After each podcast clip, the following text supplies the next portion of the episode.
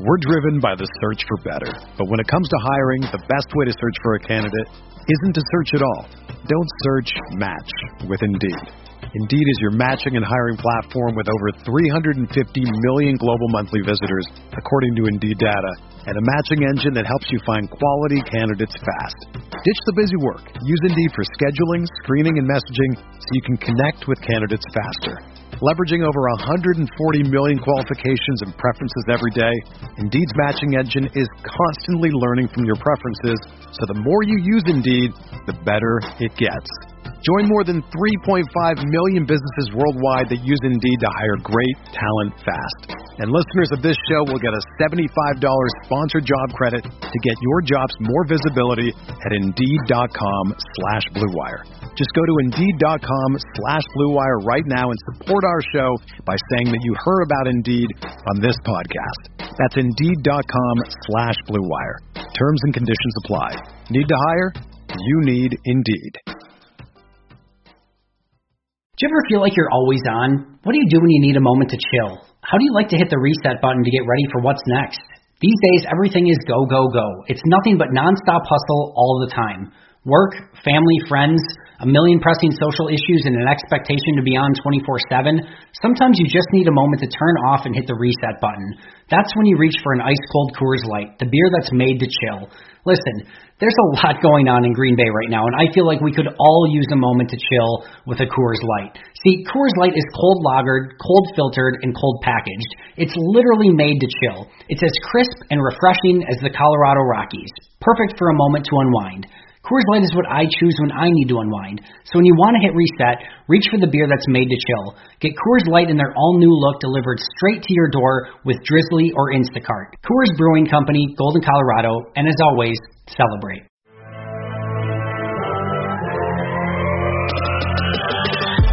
Twenty minutes a day, 365 days a year.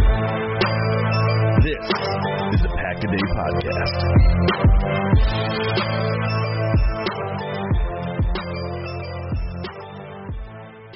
Uh, hello, everybody. Welcome to another episode of the Pack a Podcast, your one-stop shop for all things green and gold. My name is Mike Lemon, and joining me on this Sunday is Jimmy Christensen and Gage Bridgeford. And guys, it's uh, it's a new week. We got some defensive players to talk about, but first, we'll go Jimmy first. How are you guys doing? Pretty good, man. Just uh, it's super hot in Milwaukee right now, so I'm just trying to enjoy the AC. That's the thing. I have mine shut off, so we don't have any background noise up here in mid Wisconsin. It's pretty warm as well. How about you, Gage? Uh, pretty warm here as well. Uh, keeping busy, keep uh, trying to keep cool and get out and be productive, but that's not happening a whole lot here of late. Yeah, we I, I think we definitely know the feeling with summer now coming to a full head in the middle of July. But as we kind of teased earlier, for today's podcast topic, last week they talk, the guys talked about the top ten list on the offensive side. We have the list for the defensive side. We're going to break those down, take a look at who fits where, where we might see some Packers pop up, whether they're too low, too high, just right, and maybe see if the media and everyone got stuff right. So we'll just jump right in. We'll start with the interior defensive line. And I, I know Gage, you did a lot of work on this one, but we'll just jump right in. Uh, the number one defensive lineman, Aaron Donald. I think there's really no debate there. He's arguably the best all-around football player in the NFL. Is there is there any options other than Aaron Donald? Um, he was the only guy, uh, regardless of all positions on this ESPN like voting thing. He was the only guy at any position to receive only number one votes. And one NFC scout called him the best player in football. So when I saw that he was number one, I had no surprise. Yeah, I would. I would have never read another ESPN thing if he wasn't number one. Yeah, he's he is really something else. He's already a, he's gonna be a Hall of Famer, no doubt, and he's definitely become the best defensive lineman for the past half decade. Number two, the one of the richest men in football now, Chris Jones of the Kansas City Chiefs. He comes in at number two, and two and three could be a little bit debated because Fletcher Cox of the Eagles was number three. Uh, what do you guys think of those two guys? Are they in the right spot? Could you flip them? Uh, and if you were a GM, which one would you rather take? I think, and we'll probably get this one. Uh, Gage already mentioned this when he talked about Frank Clark, but Jones just coming off a Super Bowl win. I think it's easy to kind of give him a nod on this list. I don't know. I I'd take either one honestly at this point, but I'd probably just go with Fletcher Cox. Uh, me personally, I would go. I like the ranking of Chris Jones over Fletcher Cox. One big reason he's three years younger. He's 26 uh, versus Fletcher Cox's uh, 29. Um, you have the aspect of Chris Jones is a better all around is a better pass rusher. Fletcher Cox may be a better all around player, especially when um, like spearheading that run game, like that run game. But he only had three and a half sacks last year, versus uh, Jones has had 24 and a half sacks over the last two seasons. Uh, he had a stretch of like 16 games where he registered a sack every game. He is the heart of that like front, like that defensive front in Kansas City, and when he's going he can wreck a game plan. So I'm okay with it. I like it. If I'm building around one of those two guys, I'm taking Chris Jones nine times out of ten. Yeah, I'm kind of with you on that one, Gage. I think Fletcher Cox might be the more well-rounded player, but the in, the dominant impact that Jones can make is is out of this world. And he and he's when he got I remember there were questions about him when he got drafted, and he has allayed all of those with how good he's been. Well, the next three from the Colts DeForest Buckner was at four. Wisconsin's own J.J. Watt at five, and Cam Heyward at six. And so we have a, a young guy still rising, a couple of guys who have been around the league a while, and of course J.J. Watt who's been kind of injured. Uh, what do you guys think of those three? Personally, I would probably have Cam Heyward at four, but what do you guys think? Uh, I personally think Buckner is kind of riding that Chris Jones and then Frank Clark, like we talked about before. This was he's riding a recent wave of success. He's been good for the past uh, two seasons. Like he's been really good, but I don't know if I would put him over more established guys that are behind him on this list. Uh, I also think that he was in a perfect situation last year between Nick Bosa and Arik Armstead, who had a career year, and uh, Dee Ford, who's out there, and Solomon Thomas, who has struggled for being the third overall pick, but he's still a, he was in the perfect situation. If he could replicate the numbers that he put up last year in Indy, I I would definitely put him in at number four. I have, would have no problem. But right now, I just I would be more comfortable with guys that I know what I'm going to get out of them, like J.J. Watt last year. Even when he was like dealing with injuries, the guy was still still a freak. He had he came back from that injury. What was it? A torn pec that he suffered in the middle of the year, or something like that. And they said he was done for the year. Came back to the playoffs, and he was a dominant force in the playoffs because he's just that good. When he's healthy, he's simply that good. So I I would probably put JJ, then Cam Heyward, and then um, Buckner, but that's just nitpicking. Yeah, I'm with you too. Uh, interesting enough, I I interviewed Elgton Jenkins this summer, uh, part of my interview series, and I asked him who his hardest person to go against all season was. He actually picked DeForest Buckner. Uh, he said just his body type's different than everyone else. He's so lanky and long that it was hard to get control of him. But I was kind of excited to even go to the AFC, but then I realized we play the Colts, so it doesn't really matter because we have to see him anyways. But I know you mentioned this is going to be a big year for him. He's he's leaving. The, he left the 49ers. It's gonna if he can, like you said, reproduce those stats he did, then it shows that it didn't really matter his supporting cast. He's still dominant. But I think until that happens, you have to put him behind Watt and uh, Heyward.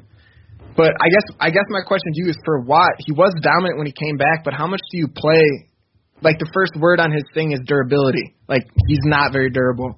Like, do you think that should play into the rankings at all? I think that's somewhat baked in. If you're if we're being real here, like I think that if you knew you were going to get 16 games out of J.J. Watt, if you're going to get 16 games out of every player on this list, I think he would have been number two.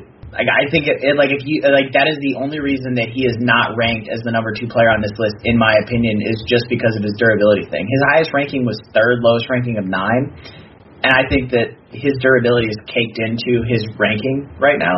I think that when he's fully healthy, he's still one of the best defensive players that we've ever seen, and probably the best defensive player I've seen in my lifetime. Well, I don't know. Okay. How, I don't know how old you are, Gage, but there was that guy named Reggie who. I'm 25, so Reggie. I don't have any memory of Reggie, unfortunately. There's also the guy who'd be ahead of him, Aaron Donald. But I guess if you take him out of it, like I could, I could agree with you. But well, so if you compare J.J. Watt's peak streak to Aaron Donald's peak streak, J.J.'s was better. But I think that part of the problem is Aaron Donald gets like double teamed so much and he exclusively rushes from the inside versus JJ's had opportunities to rush from the edge.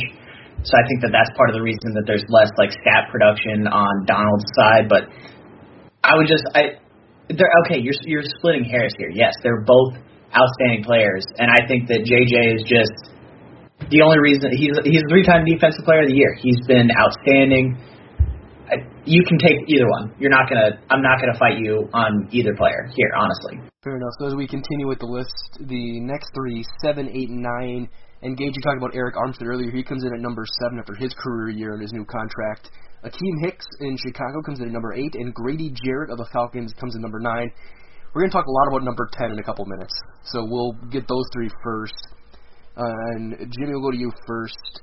Where do you see these three guys? Because much like we talked about with Buckner, I personally think Armstead's a little high because it is he did come off a career year, and we'll see if he can keep it up without Buckner next to him. Yeah, and that's the thing that's tough with these guys is we're coming off of. I know Buckner's been pretty productive since he's been in the NFL, but even with Armstead now, is like they made it to the Super Bowl. They had productive years, but now he's also losing a person next to him next season, and I feel like they have to put it together a little bit longer before you put them this high on the list. But I don't know. I could be wrong on that. And I guess my question that I want to talk about towards the end too is if you think the 49ers made the right choice picking Armstead over Buckner. Um, so quick, it's a quick thing about Armstead. He had 10 sacks last season. Definitely think he's ranked way too high. Like I think he's ranked way too high. I think that he was in a perfect spot last year, and that's why he performed so well. And I think there's that were left off that I think should have been above him. But I think that they made the right choice because their system set up to where there's enough around him, and they know they're going to have to pay. I understand Nick Bosa's like they're going to try and get that extension done. They can't. Like, they're going to try and start extending him. Uh, Buckner was going to cost a lot of money, as we saw. He's got like a five-year deal for 105 million dollars. He got paid. Dead his prime. He could have another year like that, but there was nothing in his first four seasons was going to do that. His previous career high is three. He had ten last year. I just I don't know if I would have put him nearly that high. So I I would be okay with bumping him down quite a few spots. With with seasons like that, it just after the whole Nick Perry thing, it just makes me so nervous to pay people after their career years, just because, especially like obviously he's in a totally different situation. The D line's incredible in uh, in San Francisco, but just paying someone so much after just one season of uh, getting double digit sacks. Hopefully it screws the 49ers. So. Yeah. Fingers crossed there. Yeah. Well, absolutely. And then we'll just jump right into number 10 because that is Kenny Clark. I think you could make a case for him as high as seven, because uh, like he, a guy young in his prime, he's gotten better every year. He can play a lot of snaps. I'm glad he's in the top ten, but I still think he is perennially underrated. And I think he's a guy where if he has another year like this and he's going to get Chris Jones money, I think we're going to see him climbing this list very, very quickly with how talented he naturally is. I think the problem for Kenny is just always going to be the system that he plays in. Like Chris Jones, uh, Aaron Donald, Grady Jarrett, all these other guys are given the opportunity to go rush the passer, and he's not really given that opportunity, as evidenced by his own, he's like got a career high of six sacks. He's only ever had like nine quarterback hits is a, is a career high for him, and he's just he's not set up in the same way to rack up the same numbers, and I think that's why he's always so underrated. Everyone's like, oh well, he didn't put up 15 sacks this season. He didn't put up 10 sacks or whatever. He didn't play on a dominant defense like the 49ers or the Texans, which are actually weren't actually that good on defense last year, but they get credit for being good. So I think that's why he's put down so far. Like Akiem Hicks was two spots in front of him. Grady Jarrett was a spot in front of him and I, I'm not going to complain about those. Like Grady Jarrett's been really good for the past few years. Akiem Hicks is similar to Clark in that they're both. I think they don't get as much pub as they should. But the fact that Kenny Clark is 24, he's far and away the youngest guy on this list. Like the, the closest in age to him is two years older than him, and Chris Jones and uh, and DeForest Buckner. So I think that Green Bay has got a rising star on defense, and they and I think he, he's going to have no problem replicating his production this year. Yeah, I'm 100% with you, and I'm looking at PFF right now for the highest graded interior lineman for the first three seasons. It goes Donald, J.J. Watt, Geno Atkins, Chris Jones, we already talked about, and then Kenny Clark. So he's in a really great group there. Like he's shown his first three years, he's been incredible in the NFL, and his own, I, like you said, he's not putting up the numbers as other players, but he's doing his job. He's making plays from the inside. He's even six sacks as, as an interior lineman still pretty impressive, especially when you it might not be your first thing to be going to. You know, I talked to him. I talked to him this summer. I got lucky and was able to connect, and he said part of his success in the middle is just not falling under the under the stigma of like as an interior lineman or nose tackle, like your job's just to stall the line or close gaps. Like he wants to be a dynamic and impactful player, and we've seen that in his first few years with the Packers, and hopefully we see it for a few more after he gets a big extension after this year. Absolutely, I remember when he was when he was drafted, and not many people had him as a first round pick, but he came in so young and and he's he's just like you said, he's just gotten better and better and better, and he's going to be compensated handsomely for it over the next probably couple of months. Yeah, I think they're going to be working on that once he arrives in Green Bay for camp. But with the other linemen, just a couple honorable mentions I want to bring up that I think are interesting, and because they're older guys, they've been around for a long time, and they've quietly had very, very good careers in Calais Campbell and Geno Atkins. And we both talk, we all talked that we think Arik Armstead probably shouldn't be on here which one of those two guys would you put on in place of him, Campbell or Atkins? Campbell for me. I see. I was going to go Atkins just for the fact of I, he's always productive and he's on a. I don't know. I just feel bad for the players who are dominant, but they're on just terrible team. So you know, like who else are you going to worry about on that defensive line? You know, like Atkins is the one that offensive linemen always and offensive coordinators are worrying about when you uh, face the Bengals. Wait, who's who? Who's that other guy? Who they have one other lineman who's quietly been really good. Oh, uh, Carlos Dunlap? Yes. Yeah, Dunlap, who's he's consistently good. Like he he was another one of those guys that was mentioned in that thing I was talking to you guys about earlier about guys that were mentioned as underrated edge rushers. Carlos Dunlap, and he because he's the he's the one that knocks down like ten passes a game it seems because he's always got his hands up. Oh, yeah. But now that they have DJ Reader next to Geno Atkins, that could be really really exciting to watch. Um, but yeah, I would put Campbell. Uh, I love his size. Like he is the reason that Arik Armstead and DeForest Buckner really have roles in this league because he was that original, just way too damn big to be in the league guy. And like he's just so big, so strong. Um, you can't block him one on one. He's just he, him in Baltimore this year is just going to be scared. That front just blitzes so much. He's going to get free runs on the quarterback. So I'm excited to watch him play for a good team this year. Uh, but yeah, Cam- it'd be Campbell for me. Uh, but I can understand putting Geno in there. Geno's been just consistent throughout his career, constantly putting up good stats, playing well for a bad team. So I, I wouldn't fight you on either one. Just Campbell would be my preference. Yeah, I think a guy like Geno Atkins could be someone Kenny Clark can model after a little bit. Just constantly just going upfield and ma- and getting into the backfield because Atkins has been exceptional at that. He's been sneaky athletic his entire time in Cincinnati. So now let's move on to the edge rushers and spoiler alert, Za'Darius Smith is not in the top 10 and we're to have a lot of gnashing of teeth over that one and we'll get to it. Uh, we'll start with their top three. And Khalil Mack comes in at number one, Chandler Jones at number two, the two all dec- uh, two of the all decade players, and then Nick Bosa comes in at number three. Jimmy, we'll go to you first. How do you think those top three shape out? Um, I agree with the players. I personally, I really like Chandler Jones. Uh, it might be just my little bias against Khalil Mack, just because I'm salty we didn't get him and he's a Bear. But I just feel like Chandler, ever since he left the Patriots, and again he's on a bad team, so he doesn't get as much buzz. But led the NFL in sacks last year, was just a dominant force, and uh, he just he's been consistent every year. So I, I I would have a preference for Chandler Jones, but I like all three of these players to be in the spots they are. Yeah, I'm with you. I, th- I think Jones should be number one as well. But Gage, what do you think? I think they're both outstanding players. I'll get to Nick Bosa in a minute, but Chandler Jones and Khalil Mack are both just they're freak players. Chandler Jones is consistently passed over. Like I don't even know that he got a vote last year for defensive player of the year despite having like 20 sacks or whatever it was. He's outstanding. He's averaged 14 and a half sacks since 2015, which is great. He left New England and was successful, which is not something that we always see. So I love seeing that he can show that it's not just scheme specific. He's just a really good player. Khalil Mack, yes, it sucks that Green Bay didn't get him, but I love watching this guy play. Like he is just watching him bully people. He's got he can win with power, he can win with speed, he can win any way you want. And on a defensive team that has a lot of other good pieces on it, he just I don't like he succeeded in Oakland where there was no other defense, and he succeeded in Chicago where there's where there is defensive pieces. So I'm not gonna like you can split hairs over them all day long, but if you like if this list had come out and Chandler Jones was one and Khalil Mack was two, I wasn't gonna fight it. I think that they are firmly one and two, and you can pick and choose whichever one you like. Also, Nick Bosa should not be third.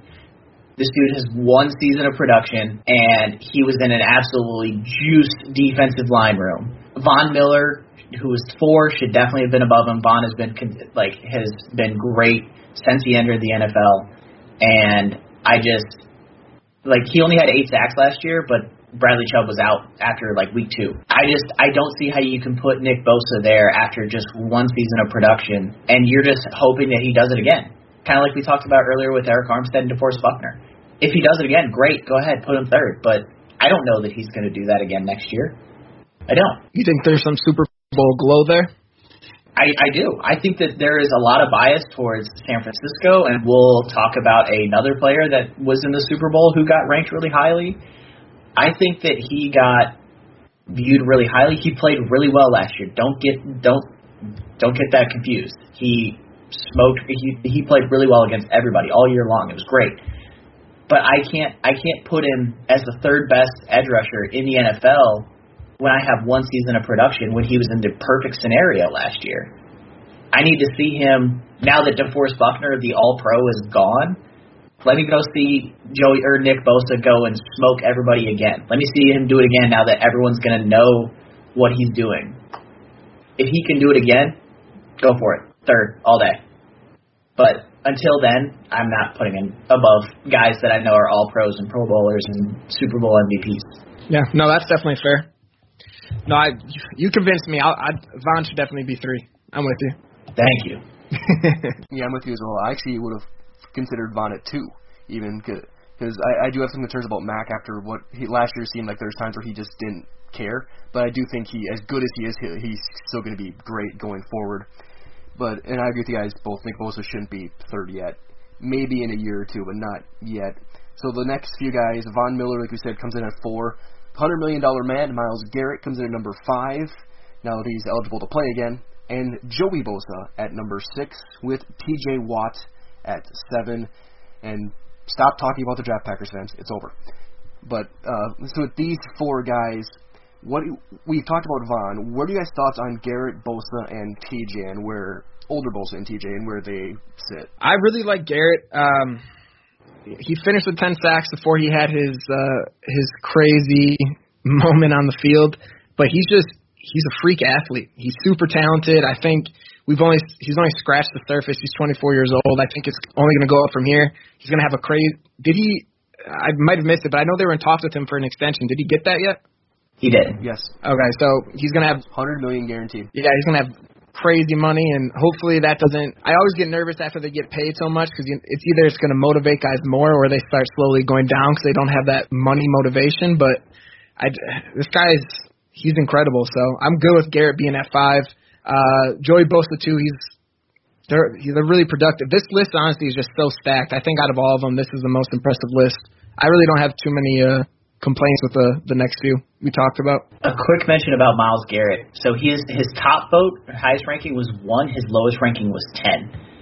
And I don't think that they're wrong. He's 24 years old, and if he didn't have that issue with the helmet last year, I think that he probably would have been third on this list with the pace that he was on, I think that he would have easily outclassed Nick Bosa, and I think that he would have gotten votes over Miller just due to the fact that Miller only had eight sacks, and he's on the older side. Garrett is a, like you said, a freak athlete. Like this dude, you shouldn't be his size and move the way that he does. He gets a little washed out by like physical tackles, but I also think that his speed just makes him so hard to defend at times. I can understand having the the worry that he's gonna like drop off because he got paid, but I think that this guy's gonna come out with something to prove this year, and the I don't envy the tackles that have to face him at the beginning of the year because with because like if he, he catches anybody that is either a rookie or a young guy or in a new situation, I think that he's going to have his way with them for an afternoon. Do you think he's kind of what people were hoping and expected Jadeveon Clowney to be coming out of cl- college? Yes and no. Clowney, I think, was more of a combination of power with speed versus Garrett. I think is more of a combination of speed with power. Like he's mm. He's like the same. He's like the same like the same animal, just kind of flipped almost. Yeah. Like Garrett wins more with speed and Clowney wins more with power. So I think that Garrett has been what you want Clowney to be. Clowney, I think the problem with him is he was so high. They had yeah. so much time to look at Clowney, and then he's struggled with injury else, and is just continually to not, continues to knock him down. So, I think yeah, I think Garrett has been what people were hoping Clowney would be, but he's been better than I think anybody actually thought Clowney would like peak at. Mm. Okay. And also, so Joey Bosa, like, like you said, this is a loaded list. Um, he's really he he is unlike Nick. Like I think Nick wins on a lot of athleticism and just being better than people he goes up against, or like fast. Versus I think Joey's a better technician, which I really love. Um, I love technical players because it gives me a safe floor, which is um, something I always look for. Like if I'm playing fantasy football and I write about fantasy football, I want guys with a safe, super high ceiling that may never reach it and Joey is that kind of guy. Whereas Nick might flame out because his like athleticism might dwindle. Joey's going to be just technically working over people for years. And also, T.J. Watt being seven seems kind of low to me, but whatever. It's crazy with Watt. He's just looking at some of the stuff they're saying. Just he won on 27.7% of his pass rushes, which was the most out of anyone on this list. Uh, and then even just thinking too, like he played tight end in college. So this isn't even his natural position, and still just the production he's having at the highest level with this. Um, if don't get me wrong, or correct me if I'm wrong. He only had one year on defense in college, right? Two, Two years on defense, but only one as a start. But one as a starter because he he had knee injuries and then yeah. So it's just I don't know what this guy can do is impressive and like I know you said the get over the draft, but I still get really butthurt when I look at it sometimes. That's fair. Ho- hopefully Kevin King can have another big year and stay in Green Bay for a long time and we can slowly get the taste out. But uh, moving on, number eight, we debated this a lot before we started recording, and and we talked a couple times about Super Bowl bias and whether had being in the Super Bowl this past year influences the rankings, and that's Frank Clark. Uh, and and Clark Clark had a good year. He he did have a good year for Kansas City, and he played solidly in the playoffs. I just don't understand him at number eight over guys like Cam Jordan, who comes in at number nine, Demarcus Lawrence at ten, or on the honorable mentions list, Danielle Hunter and Za'Darius Smith. Like uh, I, I I like Clark. I think he's a good player, but I think those guys are more cons- especially Jordan and Hunter are more consistent um, and more can, more polished than what Clark can do. Yeah, I, I don't know. I think you kind of hit it all there. It's, I we've already said it multiple times. It's that Kansas. That Super Bowl glow. They he's productive, but I don't know. Danielle Hunter, I think definitely deserves to be on this list as much as that pains me to say, I think he's someone that should have taken his spot. Looking at his playoff production and talking about the Super Bowl glow, so in three games he had five sacks and he had seven quarterback hits and five tackles for loss. During the regular season, he had eight sacks in 14 games. He had 14 quarterback hits, 12 tackles for loss. So in literally like a fifth of the games, he had nearly the, just slightly less sack production and then half the tackles for loss, and then half the quarterback hits. In the playoffs, he was a dominant force against in all three games. Granted, the Super Bowl was mostly the offensive side of the ball. The defense still had to get the job done, and Frank Clark was a major part of that. So I think that that's probably part of it. And I also, I like he's never had any dominant like number seasons. He put up 13 sacks, 27 quarterback hits, which is great, but I don't know if I would put that over guys like Danielle Hunter or especially Cam Jordan, who is consistently good, career 15 and a half sacks last season. Demarcus Lawrence, who gets overlooked because the Cowboys' defense is never very good. So I I don't know if I would put Clark as high as he was, but you know what? I don't get to vote on these things. So yeah, I, wish they would enlist the Packaday podcast and, and give us each a vote on how to get this figured out. But yeah, this this top ten was interesting because you talk about our mentions. Danielle Hunter was number eleven. Za'Darius Smith comes in at twelve. Then you have Clowney, Matt Judon, uh, Yannick Ngakoue as well as the honorable mentions, and and obviously since we're a Packers centered group, with Za'Darius, what will it take for him to jump into this top ten if they do this list again next year? Because like we said, this is a loaded group. It, like all these guys are are very good to great players to Hall of Fame level players what does Z have to do in 2020 to jump into this top 10? I'd say, I think even if he had a season like he had last year, I think that's going to do a lot to get him into the list just consistently. Or consistency, I think, is a key thing. And then getting closer to tw- maybe finishing with like 17 sacks, but also showing a little bit more in the run game. Um, he still was productive in the run defense, but even just maybe getting some more hits in the backfield. He had 17 tackle for losses, which is a career high for him, but doing that again, maybe adding a couple more to that. But I think the biggest area he can improve in is just run defense. And if he does that, I think he's a shoe in to get in. I honestly, I don't think he can make the list unless he blows up this year. I think that he's going to run into the issue of he doesn't put up quite enough sacks.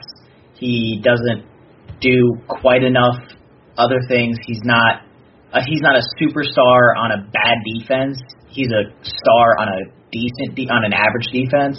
Like Demarcus Lawrence is a star on a bad defense. And we'll talk about other guys on that defense in a minute, but like Cam Jordan is a star on a average defense. So you have to be either a star on a bad defense or a superstar on a good defense. Like TJ Watt played on a loaded defense last year, but he was a superstar for them with production. And like Joey Bosa, it, like it's this it's this like recency or it's not a recency bias, but it's like an anti-recency bias. Z had a better year last year than the majority of the guys on this list, but all these other guys have had either better. Like Von Miller had a down year last year, there's no doubt about it. And Z outperformed him in basically every category. But Von Miller has also been an elite edge rusher for like 10 years. So you're not going to just knock him off just because he has one down year, right? So I think that Z has to put up a superstar level year in order to actually crack this list next year, and it's really unfortunate. It sucks that there's so many good edge rushers in this league, and I think he should be on the list. But again, we don't get votes. You're going to see guys that have better name recognition, make more money, or this or that, or play in a bigger market, make the list. Yeah, um, yeah, I'm with you guys on that. So let's move on to linebacker because we're already going pretty long. And heads up, no one connected to the Packers is on either on the top ten list or the honorable mentions. So Damn. we'll we can go this one too fairly quickly. So we at linebacker at number one, Bobby Wagner. I don't think there's any surprise there with the retirement of Luke Kuechly that Bobby Wagner is the number one inside linebacker in the NFL. But number two makes me happy eh, because per, we talked earlier about un, guys who are viewed as underrated. Lavonte David has quietly carved out an extremely productive career, but no one ever talks about him down in Tampa. And he has been, I think of London Fletcher when I think of Lavonte David, with just consistent, making a ton of tackles, making plays year in, year out, but not getting any recognition for it. And then Eric Kendricks comes in at number three, Darius Leonard at four, and Demario Davis at number five. So, uh, you for you guys, what do you guys think of that top five list? Um, I think they definitely you can't go wrong with Wagner at one. That had to be the choice. And I know you mentioned already with Kuechly retiring, and we mentioned this before the podcast started. I think this was the most accurate list that they put together. So I'm good with the people that they put in here. I personally would have ranked um, Darius Leonard over um, Eric Kendricks, but that's out of in the top five. That's the only switch I would make. I think just Darius. I like I live in Indiana, and I so I've watched a lot of Colts games over the last couple of years, and Darius Leonard's a freak, man. Like this dude's everywhere. They like he's called the maniac. This dude is literally all over the field, nonstop. And so I think I would have put him at three over Kendricks at four, but or and over Kendricks at three, but that's just me personally. And I'm trying to see if I can find this. There was a stat I saw the other day where Lavonte David actually has outdone Bobby Wagner in like 90% of the like major categories for linebackers in his career, and he's actually outdone Luke Kuechly in a lot of categories. But he's also played on, like I mentioned, just in the edge rusher category, he's played on bad defenses, and no one cares about a guy putting up good stats on a bad defense. The last time anyone cared about a Buccaneer linebacker since Derrick Brooks. okay, which is which which is sad for Lavonte David. Okay, so here's the quit. Here's the like the category. So it's Lavonte David, Luke Kuechly, and Bobby Wagner. Games played, Lavonte David. Total tackles, Kuechly with 1,092 over Lavonte David's 1,008. Solo tackles, Lavonte David, who has about 30 more. Tackles for loss, Lavonte David with about 40 more. Sacks, 10 more than Luke Kuechly. Interceptions, Luke Kuechly wins that by 7. Passes defense, Luke Kuechly wins that by 21. Notice I've not said Bobby Wagner won any category yet. Forced fumbles, Lavonte David with 21. Next closest, Kuechly with 7. Fumble recoveries, 14. Luke Kuechly, 9. Bobby Wagner, 9. Takeaways forced, 32. Luke Kuechly had 25. Bobby Wagner, 15. So, Bobby Wagner has consistently played well, or played really, really well on a good defense. Lavonte David has played great on a bad defense. So seeing him go at least second on this list, I think was extremely well deserved. And if someone wanted to make the case for him at number one, I could see it, but I could also see Bobby Wagner because he's traditionally better in coverage. But it's not like Lavonte David is behind these guys by some massive chasm. No, you're right. And I think what helps Wagner is that he's kind of like the face of that defense now, and he's the he's he was kind of like the general in the middle of that Seattle juggernaut defense that they had. Yeah. But David, like I said, he's the London Fletcher of the current era. He's been so good for so long, but people don't know his name. And ho- hopefully, seeing him up here will change that. Uh, the next five on the list Deion Jones, Tremaine Edmunds, Jamie Collins, C.J. Mosley, and Fred Warner. Uh, the only one I could maybe think about, maybe Warner, because again, another young player. We we need. I want to see him do it again over guys like uh, Jaylon Smith, Leighton Vander Esch, Cory Littleton, Joe Schobert, Devin Bush, Zach Cunningham, and Roquan Smith, the honorable mentions. I would like to see probably Jaylon Smith maybe in place of Warner because, like we talked about Nick Bosa, can Warner do it again on a defense that did lose a little bit from last year? Like he, he was protected so well in San Francisco with that defensive line. Is that going to happen again this year? One man, what's one, your beef with the Ninja? What's your beef, Ninja Warner? Man, come on now. That's super applicable to the football field. Come on. what do you guys think about uh? No, you're fine. What do you guys think about Jamie Collins at eight?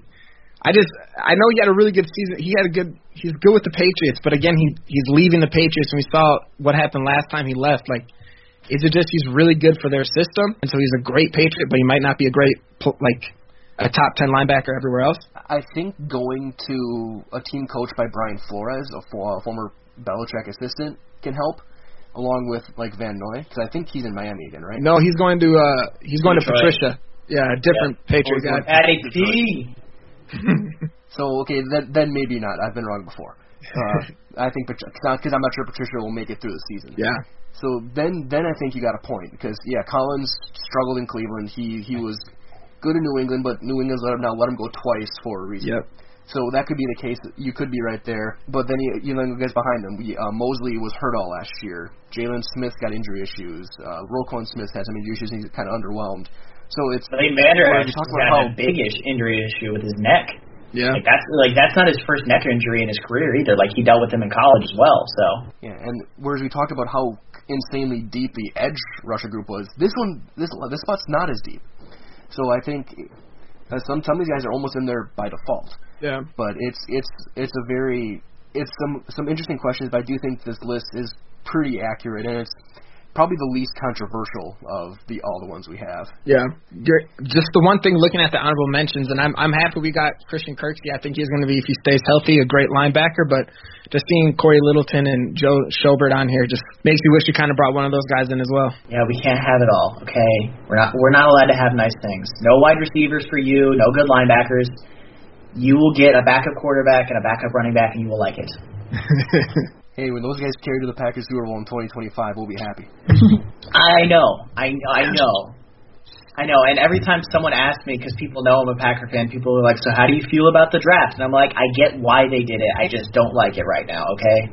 In five years, I will like it, but right now, I don't. No, I know it was it was weird. Fair enough. Let's let's move on to the secondary. We got two more position groups left. We'll go to the corners here.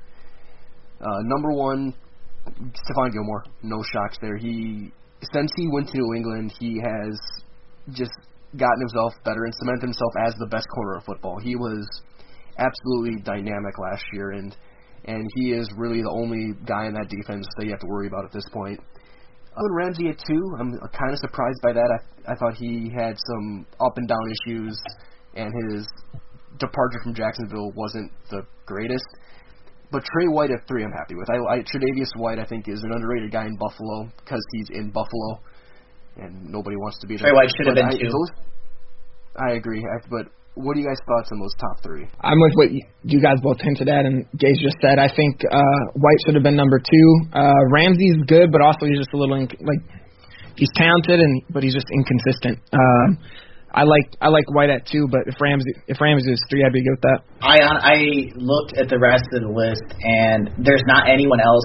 Like maybe Marshon Lattimore, I would bump up, but I'm not bumping him over either of those top three guys because when Jalen Ramsey's on, he's he's on. He can match up with any receiver in the NFL, just like Tre White, just like Stephon Gilmore. Uh, the quote that's in here is one veteran quarterback says that he's like a Amari Cooper of corners, a supreme talent who just leaves you wanting more. And I agree with that.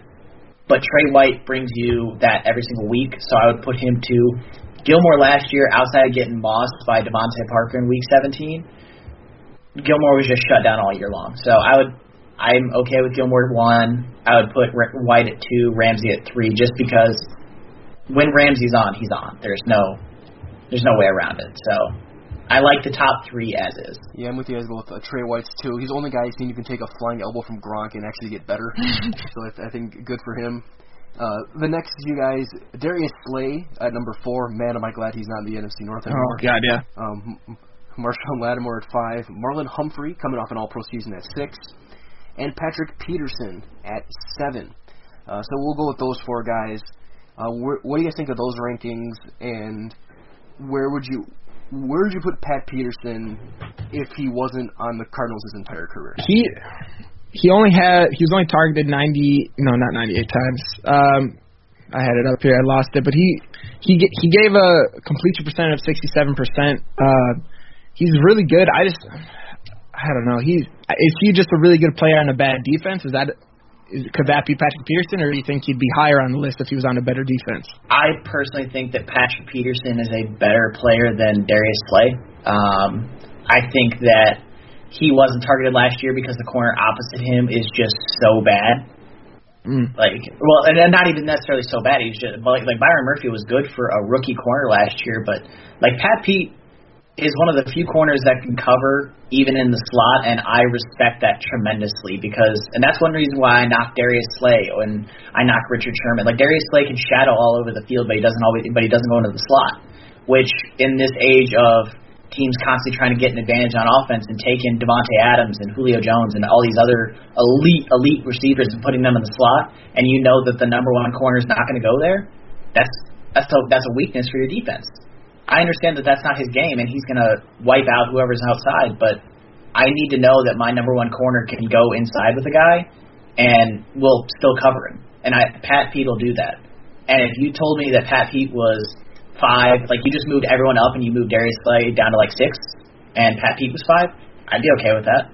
I this is just something that I've always had an issue with. If a corner wants to be a true shutdown corner, and you want him to do shadow coverage like Darrelle Revis and cover everywhere, you have to be able to go and cover the guy wherever he's at. Doesn't matter what side of the field he's on, what position he's lined up in. Go cover him. It's your job. Fair enough. So as we get to eight, nine, and ten, at number eight in Baltimore, Marcus Peters, who rejuvenated his career in Baltimore after getting traded over there. Xavien Howard from Miami at nine, and Byron Jones coming in at number ten, now the highest paid corner in football. Uh, what do you guys think? And am I the only one who thinks Marcus Peters probably shouldn't be in the top ten right now? I was gonna shouldn't. I don't think so. I was actually I was gonna say I was gonna say that too because with he revitalized his career in uh, with Baltimore. Like he did not have a good stint with the Rams, but part of it is he's playing with Earl Thomas now in that defense. He's going into a different system where he's I don't know he's just part of the machine. I guess he's not really I don't know. I'm looking at it last year. Like he gave up 14 receptions and Marquise Goodwin, uh, Mohamed Sanu eight receptions, 93 yards. Robert Woods burned him for 98 yards. Emmanuel Sanders burned him for 84 yards. It's just I don't think he's a top top 10 corner. His personality, I think he's kind of with Ramsey too, where like he has a great personality. He's outspoken. He, but I just I don't think he should be a top 10. I think he relies too much on. He has safety help, and I don't know. I could be wrong, but I think that he's now in the perfect system. So the whole big issue with him throughout his career has been he will go for the like for the pick rather than going for the tackle.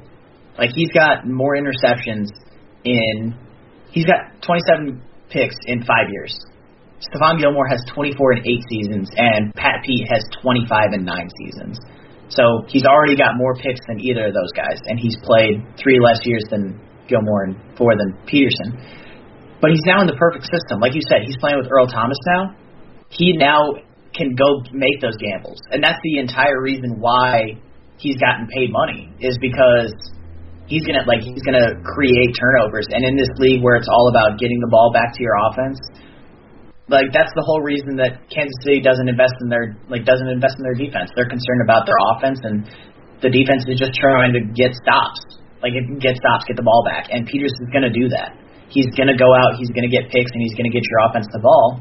And the more possessions the offense has, the better chance you have of winning the game. He's going to get burned. I don't like that. I don't love that he's going to get burned, but I do love that he's going to go get me at least five picks every single year just because he's going to go make those plays. And on those five picks, we like on the offensive side of the ball, we got to convert. Looking at the honorable mentions, I think Jaire and Sherman have a case, and we'll talk about them in a minute. I also love Casey Hayward, but um, I can see taking Peters off the list. But at the same time, I also think that he is arguably the best on this list about getting the ball, getting stops for your team, and getting the ball back for your for your offense. And I think that's why he's put in this high. I'm with you to an extent. I think Peters on this list because he does make those big plays, but I, but also like what James said, he he does when he makes those gambles, and if he misses, it's it's a lot of yards. Even with Earl Thomas, it's going to be a lot of big plays because Thomas will be so deep that he may not be able to recover in time enough with Peters, and that was his issue in Kansas City when he was there was that he would take those gambles and get torched with without Eric Berry behind him. So I think if you need an elite safety behind you, I think that dings you a little bit. But I, I agree with you also with the honorable mentions that you said, Gage, where Sherman and Jaire could definitely make a case. They came in at 11 and 12 over guys like Howard and Jones. But also on the list was Denzel Ward, Casey Hayward, Joe Haden, Kyle Fuller, J.C. Jackson, and Steven Nelson. And so again, being Packer centric, we'll talk about Jair, Jaire Alexander a little bit here. What does he have to do to jump into this next this top ten if they do this again next year? What what kind of years does he have to have to become a truly a top ten elite corner? Uh, I think a big thing is getting his interceptions up. He had two last year. Uh, he was also targeted 98 times, which I think he's going to have to get that down. I think if you really want to be truly a shutdown corner, like you, I don't know, he just there are So times he- where he's out of position. And sorry, go ahead. No, no, no. I was going to ask a quick question because I know you've had this number, these numbers pulled up the whole time. He was targeted 98 times. What was his catch percentage that he allowed? Do you have that? Uh, he allowed 55, which was at 57 percent. Okay, so I mean, that's pretty good. Yeah. So I just, I just wanted to say that I'm like, yeah, he was targeted 98 times, but if he allowed a catch on just like basically one out, of every two targets, that's not bad. Yeah, I just want to see him get to the point where quarterbacks are not wanting to target him 98 times, which I know fair. it's not one quarterback. It's just getting that, I guess, That's reputation around the league. Yeah, that's fair. I was just I was curious about that factor because you can say, oh, this guy got targeted 100 times last year, but he Yeah. allowed five catches. So it's so it's kind of one of those. So I just wanted to see what the number happened to be. Thanks. Oh yeah, no, for sure. And I, I think he's, I, I think he's going to take the next step. And I think a big way to do it is interceptions. I know I already said that, but I think last year too, though, he was in a lot of, he was in position to make interceptions. He had, he had quite a. I could be wrong, but I, I'm remembering quite a few drops from him that he, he could have taken the other way. But He did have 17 passes defense last year, so he got his hands on a lot of balls. He Yeah. just doesn't always come down with them. So yeah, I think that that's something he needs to do more of next year. Like if and if he's not going to like turn that into a ton of picks, maybe he's never going to be a hands guy that comes down with 10 picks like Charles Woodson. But if he if I can make sure that he's like com- getting like below 50% completion percentage, even if he's still getting targeted that high of a percentage of time, I, I, I can live with that. I can live with him getting targeted 100 times if he allows less than 50% completion and maintains high pass defense. And also, I love seeing him get his hands on the ball. He only had one forced fumble last year, but I would love to see just a compilation of him ripping the ball away from people. yeah, I was gonna say that one forced fumble was pretty badass, where he uh, ripped it out of was it Noah Fant? No Yeah. offense. Yeah, there's no offense. Yeah, he just took. He literally just took it from him. Yeah. tight end, Return tight on- end one, no fan. Yep. Well, that's a different. so as we continue, let's move on to the safeties, and this is one I'm looking forward to discussing. Uh, the number one safety listed is Jamal Adams. Whether he remains with the Jets through this, who knows? But he's number one. Harrison Smith at two, Minkah Fitzpatrick at three, and Derwin James at number four. Uh, I personally would have Harrison Smith at one. Uh, he because I think he's one he's done it for longer, and he is he was great when he came into the league, and he is not dropped off. I don't think. Adams, I think, would have it too, and then Minkah and Derwin James. I don't know because he's missed half of his career now with an injury. So I think, much like we've talked about other younger guys, I need to see more of it before I keep put him at as high as he is. But What are your guys' thoughts on the top four? Um, the so the main knock on Smith, like in the voting, oh everyone, because obviously this is projecting for 2020. Like, who would you rather, or how would you rank them heading into 2020? And the knock on Smith is that he's 31. Like that's literally that's the only negative thing that's said about him in his entire thing here is that he's only 30 is is that he's 31 versus obviously Jamal Adams is 24. I can understand wanting to put Harrison Smith there. He's great in pass coverage, uh, great in run defense. He's just he's great all over the field. So, but if I'm gonna knock him down just because of age, I can understand that, especially considering he's basically six and a half years older than Jamal Adams. I think Minkah's really high up here, but I think that that's mostly because he's like he kind of like Marcus Peters. He generates a lot of picks and a lot of turnovers and I don't know if I would have put him that high. Plus, he's already complaining about his role in Pittsburgh. He wanted traded out of Miami because he didn't like the way they were using him, and then he went to Pittsburgh and they used him a different way, and he didn't like that, and then he doesn't want to be in Pittsburgh anymore. Dude, just play play the damn game. Yeah, that's not a good look for someone to get, especially because he. It didn't even seem like he just revitalized or like turned his season around. It seemed like he was a key reason the Steelers defense kind of took that next step, even though they have other pieces on the team that were really dominant too. But uh, I'm with you that Derwin James I think is too high on this list. I think someone that's injured so much, or not so much. He's I mean, this is he's going into his third year, correct? Yeah, third year. So like, yeah, he missed the whole season already. Like, I don't think you can base off something that happened two years ago, and you don't know how he's going to come back from his injury to say he's the fourth best safety right now. What was his injury? Does anybody remember? I think it was something with his foot. Was that a? Yeah, it was a lower. It was lower body. Was it? it well, I knew I could was. Oh, it was a stress fracture in his fifth metatarsal. Really, that caused him to miss the entire year. Jeez. I knew it was lower body. I just couldn't remember what it was because I was like, if it's an Achilles injury, I'm really nervous about it. But if it was like depending on what it was, I was a little less concerned. I think it's one too where like they just they saw how the season was going and didn't want to risk a re-injury on something that could. Since he's so young. That makes sense. Um, yeah, I I personally like Derwin James at four just because I don't know who behind him I would put ahead of him. Like that's that's my whole big thing here is that's fine if you want to move him. Who would you put above Derwin James then if you wanted to move him down? I'd move Byard up. Kevin Byard, okay. Because uh, he's you talk about a guy who took advantage of playing on a bad defense, but with what Byard did in the back end of that Tennessee group, he they're a very average secondary with him. Without him, they are basically the 2011 Packers. Like it's they he is a guy who makes such a big impact, and even Honey Badger with what with the impact that he, he's bounced around, but with the impact that he always makes out there, you have to watch where that little guy is going. So I think with him, I think both those guys could be above Derwin right now because I think I think they're a little more proven than Derwin James, but again, safety not this most deep group especially when you're mixing both strong and free in this list. But it, it's it's interesting the so much value how they put on if you're younger, you're going to re-rank higher, which is going back to the Harrison Smith thing. Especially in at safety spot, I don't, I'm not sure that it's as big of a factor if you're playing free or strong safety. Can we talk about the fact that Tyrann Mathieu has seemingly been in the league for a decade and he's still only 28? I was just thinking that when I saw he was 28, I was like, I feel like he should be in his mid 30s. That's what I was thinking when I saw J.J. Watt earlier. Like J.J. Watt is yeah. 31, and I'm like, how? How are you 31 years old? You have been in the NFL since I was born. But yeah, Tyrann Mathieu is great. Um, I was just curious because I was like, if you want to move Derwin down, that's fine. But I wanted to see where you had him.